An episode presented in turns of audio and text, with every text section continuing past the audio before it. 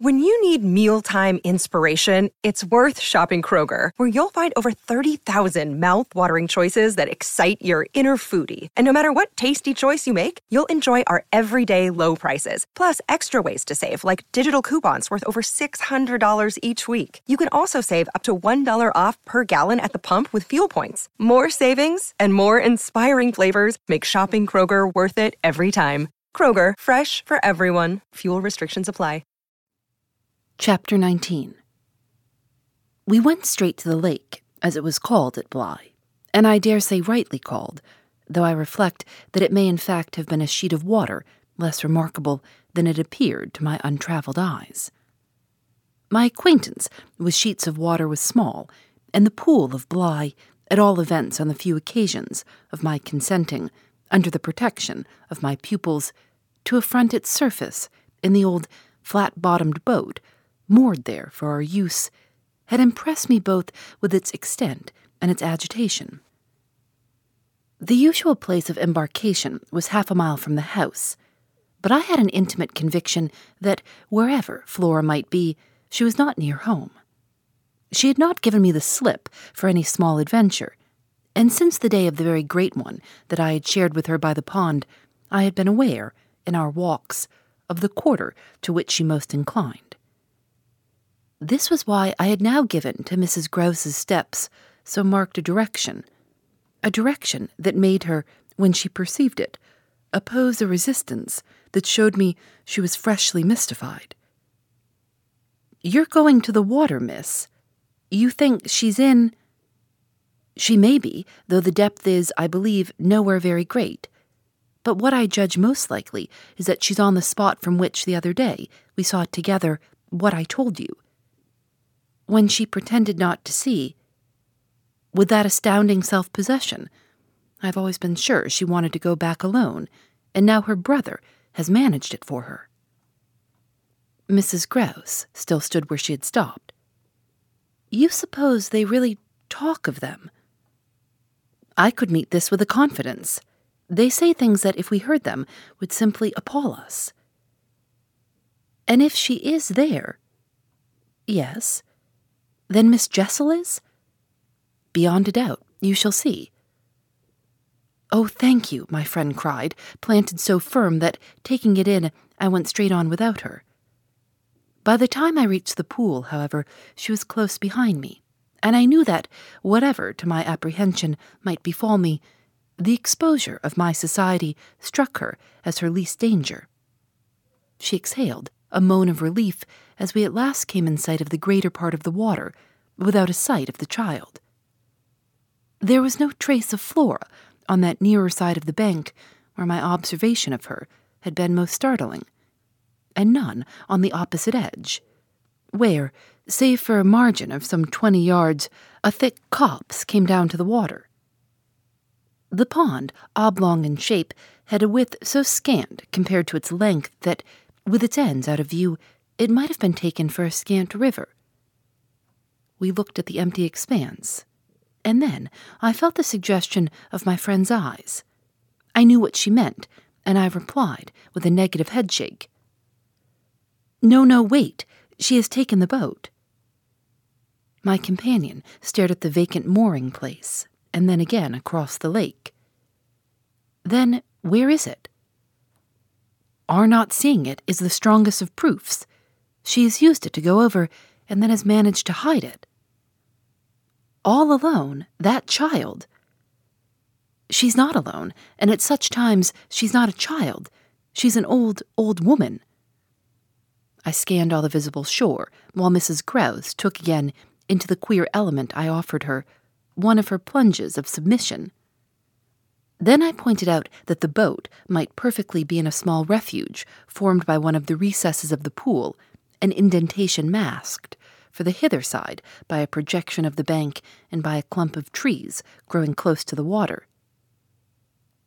But if the boat's there, where on earth's she? my colleague anxiously asked. That's exactly what we must learn, and I started to walk further. By going all the way round. Certainly, far as it is, it will take us but ten minutes. but it's far enough to have made the child prefer not to walk. She went straight over. Laws, cried my friend again. The chain of my logic was ever too much for her.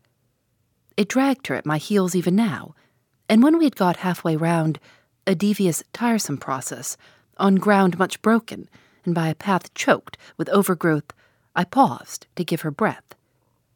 I sustained her with a grateful arm, assuring her that she might hugely help me. And this started us afresh, so that in the course of but few minutes more we reached a point from which we found the boat to be where I had supposed it. It had been intentionally left as much as possible out of sight, and was tied to one of the stakes of a fence that came, just there, down to the brink, and that had been an assistance to disembarking. I recognized, as I looked at the pair of short, thick oars, quite safely drawn up, the prodigious character of the feat for a little girl. But I had lived by this time too long among wonders and had panted to too many livelier measures. There was a gate in the fence, through which we passed, and that brought us, after a trifling interval, more into the open. Then, there she is, we both exclaimed at once. Flora, a short way off, stood before us on the grass and smiled, as if her performance was now complete. The next thing she did, however, was to stoop straight down and pluck, as if it were all she was there for, a big, ugly spray of withered fern. I instantly became sure she'd just come out of the copse. She waited for us, not herself taking a step and I was conscious of the rare solemnity with which we presently approached her. She smiled and smiled, and we met. But it was all done in a silence by this time flagrantly ominous. Mrs. Grose was the first to break the spell. She threw herself on her knees and, drawing the child to her breast, clasped in a long embrace the little tender, yielding body. Oh, this dumb convulsion lasted, I could only watch it which I did the more intently when I saw Flora's face peep at me over our companion's shoulder. It was serious now. The flicker had left it. But it strengthened the pang with which I, at that moment, envied Mrs. Grose the simplicity of her relation. Still, all this while, nothing more passed between us, save that Flora had let her foolish fern again drop to the ground. What she and I had virtually said to each other was that pretexts were useless now. When Mrs. Grose finally got up, she kept the child's hand, so that the two were still before me, and the singular reticence of our communion was even more marked in the frank look she launched me. I'll be hanged, it said, if I'll speak. It was Flora who, gazing all over me in candid wonder, was the first. She was struck with our bareheaded aspect. Why, where are your things? Where yours are, my dear, I promptly returned. She had already got back her gaiety and appeared to take this as an answer quite sufficient. And where's Miles? she went on. There was something in the small valor of it that quite finished me. These three words from her were, in a flash, like the glitter of a drawn blade, the jostle of the cup that my hand, for weeks and weeks, had held high and full to the brim, that now, even before speaking, I felt overflow in a deluge. I'll tell you if you tell me, I heard myself say, then heard the tremor in which it broke. Well, what? Mrs. Grose's suspense blazed at me, but it was too late now, and I brought the thing out handsomely. Where, my pet, is Miss Jessel? Chapter 20 Just as in the churchyard with Miles, the whole thing was upon us. Much as I had made of the fact that this name had never once between us been sounded, the quick, smitten glare with which the child's face now received it fairly likened my breach of the silence to the smash of a pane of glass. It added to the interposing cry as if to stay the blow that Mrs. Grose, at the same instant, uttered over my violence, the shriek of a creature scared, or rather wounded, which in turn, within a few seconds, was completed by a gasp of my own. I seized my colleague's arm. She's there! She's there! Miss Jessel stood before us on the opposite bank, exactly as she had stood the other time. And I remember, strangely, as the first feeling now produced in me, my thrill of joy at having brought on a proof. She was there, and I was justified. She was there, and I was neither cruel nor mad. She was there for poor, scared Mrs. Grose, but she was there most for Flora and no moment of my monstrous time was perhaps so extraordinary as that in which I consciously threw out to her, with the sense that, pale and ravenous demon as she was, she would catch and understand it, an inarticulate message of gratitude. She rose, erect on the spot my friend and I had lately quitted, and there was not, in all the long reach of her desire, an inch of her evil that fell short. This first vividness of vision and emotion were things of a few seconds, during which Mrs. Grose's dazed blink across to where I pointed struck me as a sovereign sign that she too at last saw, just as it carried my own eyes to the child.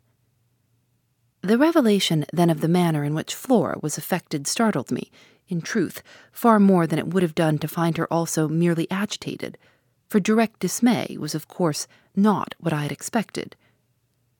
Prepared and on her guard as our pursuit had actually made her, she would repress every betrayal, and I was therefore shaken on the spot by my first glimpse of the particular one for which I had not allowed. To see her without a convulsion of her small pink face, not even feigned to glance in the direction of the prodigy I announced, but only, instead of that, turn at me an expression of hard, still gravity, an expression absolutely new and unprecedented, and that appeared to read and accuse and judge me. This was a stroke that somehow converted the little girl herself into the very presence that could make me quail. I quailed, even though my certitude that she thoroughly saw was never greater than at that instant, and in the immediate need to defend myself, I called it passionately to witness. She's there, you little unhappy thing. There, there, there, and you see her as well as you see me. I had said shortly before to Mrs. Grose that she was not at these times a child, but an old, old woman, and that description of her could not have been more strikingly confirmed than in the way in which, for all answer to this, she simply showed me, without a concession, an admission of her eyes a countenance of deeper and deeper, of indeed suddenly quite fixed, reprobation.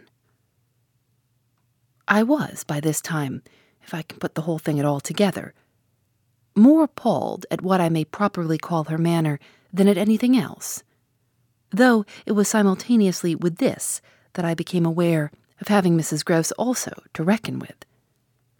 My elder companion, the next moment, at any rate, blotted out everything but her own flushed face and her loud, shocked protest, a burst of high disapproval. What a dreadful turn, to be sure, miss. Where on earth do you see anything? I could only grasp her more quickly yet, for even while she spoke, the hideous plain presence stood undimmed and undaunted. It had already lasted a minute, and it lasted while I continued, seizing my colleague, quite thrusting at it and presenting her to it, to insist with my pointing hand, You don't see her exactly as we see. You mean to say you don't now, now? She's as big as a blazing fire. Only look, dearest woman, look. She looked, even as I did, and gave me, with her deep groan of negation, repulsion, compassion, the mixture with her pity of her relief at her exemption, a sense touching to me even then, that she would have backed me up if she could. I might well have needed that, for with this hard blow of the proof that her eyes were hopelessly sealed, I felt my own situation horribly crumble. I felt, I saw, my livid predecessor press from her position on my defeat, and I was conscious, more than all, of what I should have from this instant to deal with in the astounding little attitude of Flora into this attitude Mrs. Grose immediately and violently entered, breaking, even while there pierced through my sense of ruin, a prodigious private triumph, into breathless reassurance. She isn't there, little lady, and nobody's there, and you never see nothing, my sweet. How can poor Miss Jessel, when poor Miss Jessel's dead and buried? We know, don't we, love? And she appealed blunderingly in to the child. It's all a mere mistake and a worry and a joke, and we'll go home as fast as we can. Our companion on this had responded with a strange, quick primness of propriety, and they were again, with Mrs. Grose on her feet, united, as it were, in pained opposition to me. Flora continued to fix me with her small mask of reprobation, and even at that minute I prayed God to forgive me for seeming to see that, as she stood there, holding tight to our friend's dress, her incomparable childish beauty had suddenly failed, had quite vanished. I've said it already. She was literally, she was hideously hard. She had turned common and almost ugly. I don't know what you mean. I see nobody. I see nothing. I never have. I think you're cruel. I don't like you.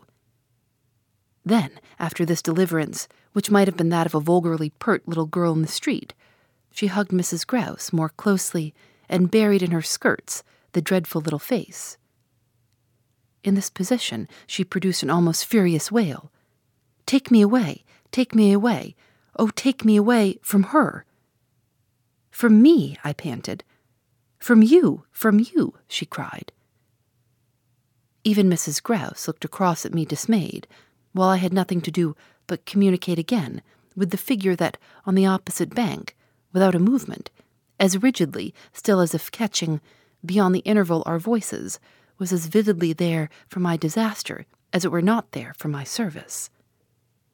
The wretched child had spoken exactly as if she had got from some outside source each of her stabbing little words, and I could therefore, in the full despair of all I had to accept, but sadly shake my head at her. If I had ever doubted, all my doubt would at present have gone. I've been living with the miserable truth, and now it is only too much closed round me. Of course I've lost you. I've interfered, and you've seen, under her dictation, with which I faced over the pool again, our infernal witness, the easy and most perfect way to meet it. I've done my best, but I've lost you. Goodbye. For Mrs. Grose, I had an imperative, an almost frantic go go, before which, in infinite distress, but mutely, possessed of the little girl, and clearly convinced, in spite of her blindness, that something awful had occurred, and some collapse engulfed us, she retreated, by the way we had come, as fast as she could move. Of what first happened when I was left alone, I had no subsequent memory.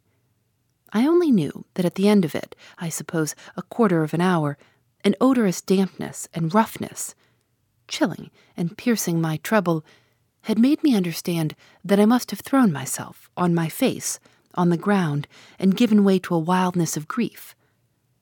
I must have lain there long and cried and sobbed, for when I raised my head, the day was almost done. I got up and looked a moment through the twilight at the grey pool and its blank, haunted edge. And then I took, back to the house, my dreary and difficult course. When I reached the gate in the fence, the boat, to my surprise, was gone, so that I had a fresh reflection to make on Flora's extraordinary command of the situation. She passed that night by the most tacit, and I should add, were not the word so grotesque a false note, the happiest of arrangements with Mrs. Grose. I saw neither of them on my return, but, on the other hand, as by an ambiguous compensation, I saw a great deal of Miles. I saw, I can use no other phrase, so much of him that it was as if it were more than it had ever been. No evening I had passed at Bly had the portentous quality of this one. In spite of which, and in spite also of the deeper depths of consternation that had opened beneath my feet, there was literally in the ebbing actually, an extraordinarily sweet sadness. On reaching the house, I had never so much as looked for the boy. I had simply gone straight to my room to change what I was wearing and to take in, at a glance, much material testimony to Flora's rupture. Her little belongings had all been removed. When later, by the schoolroom fire, I was served with tea by the usual maid, I indulged on the article of my other pupil in no inquiry whatever.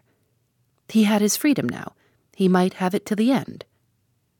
Well, he did have it, and it consisted, in part at least, of his coming in at about eight o'clock and sitting down with me in silence. On the removal of the tea things, I had blown out the candles and drawn my chair closer. I was conscious of a mortal coldness and felt as if I should never again be warm. So when he appeared, I was sitting in the glow with my thoughts.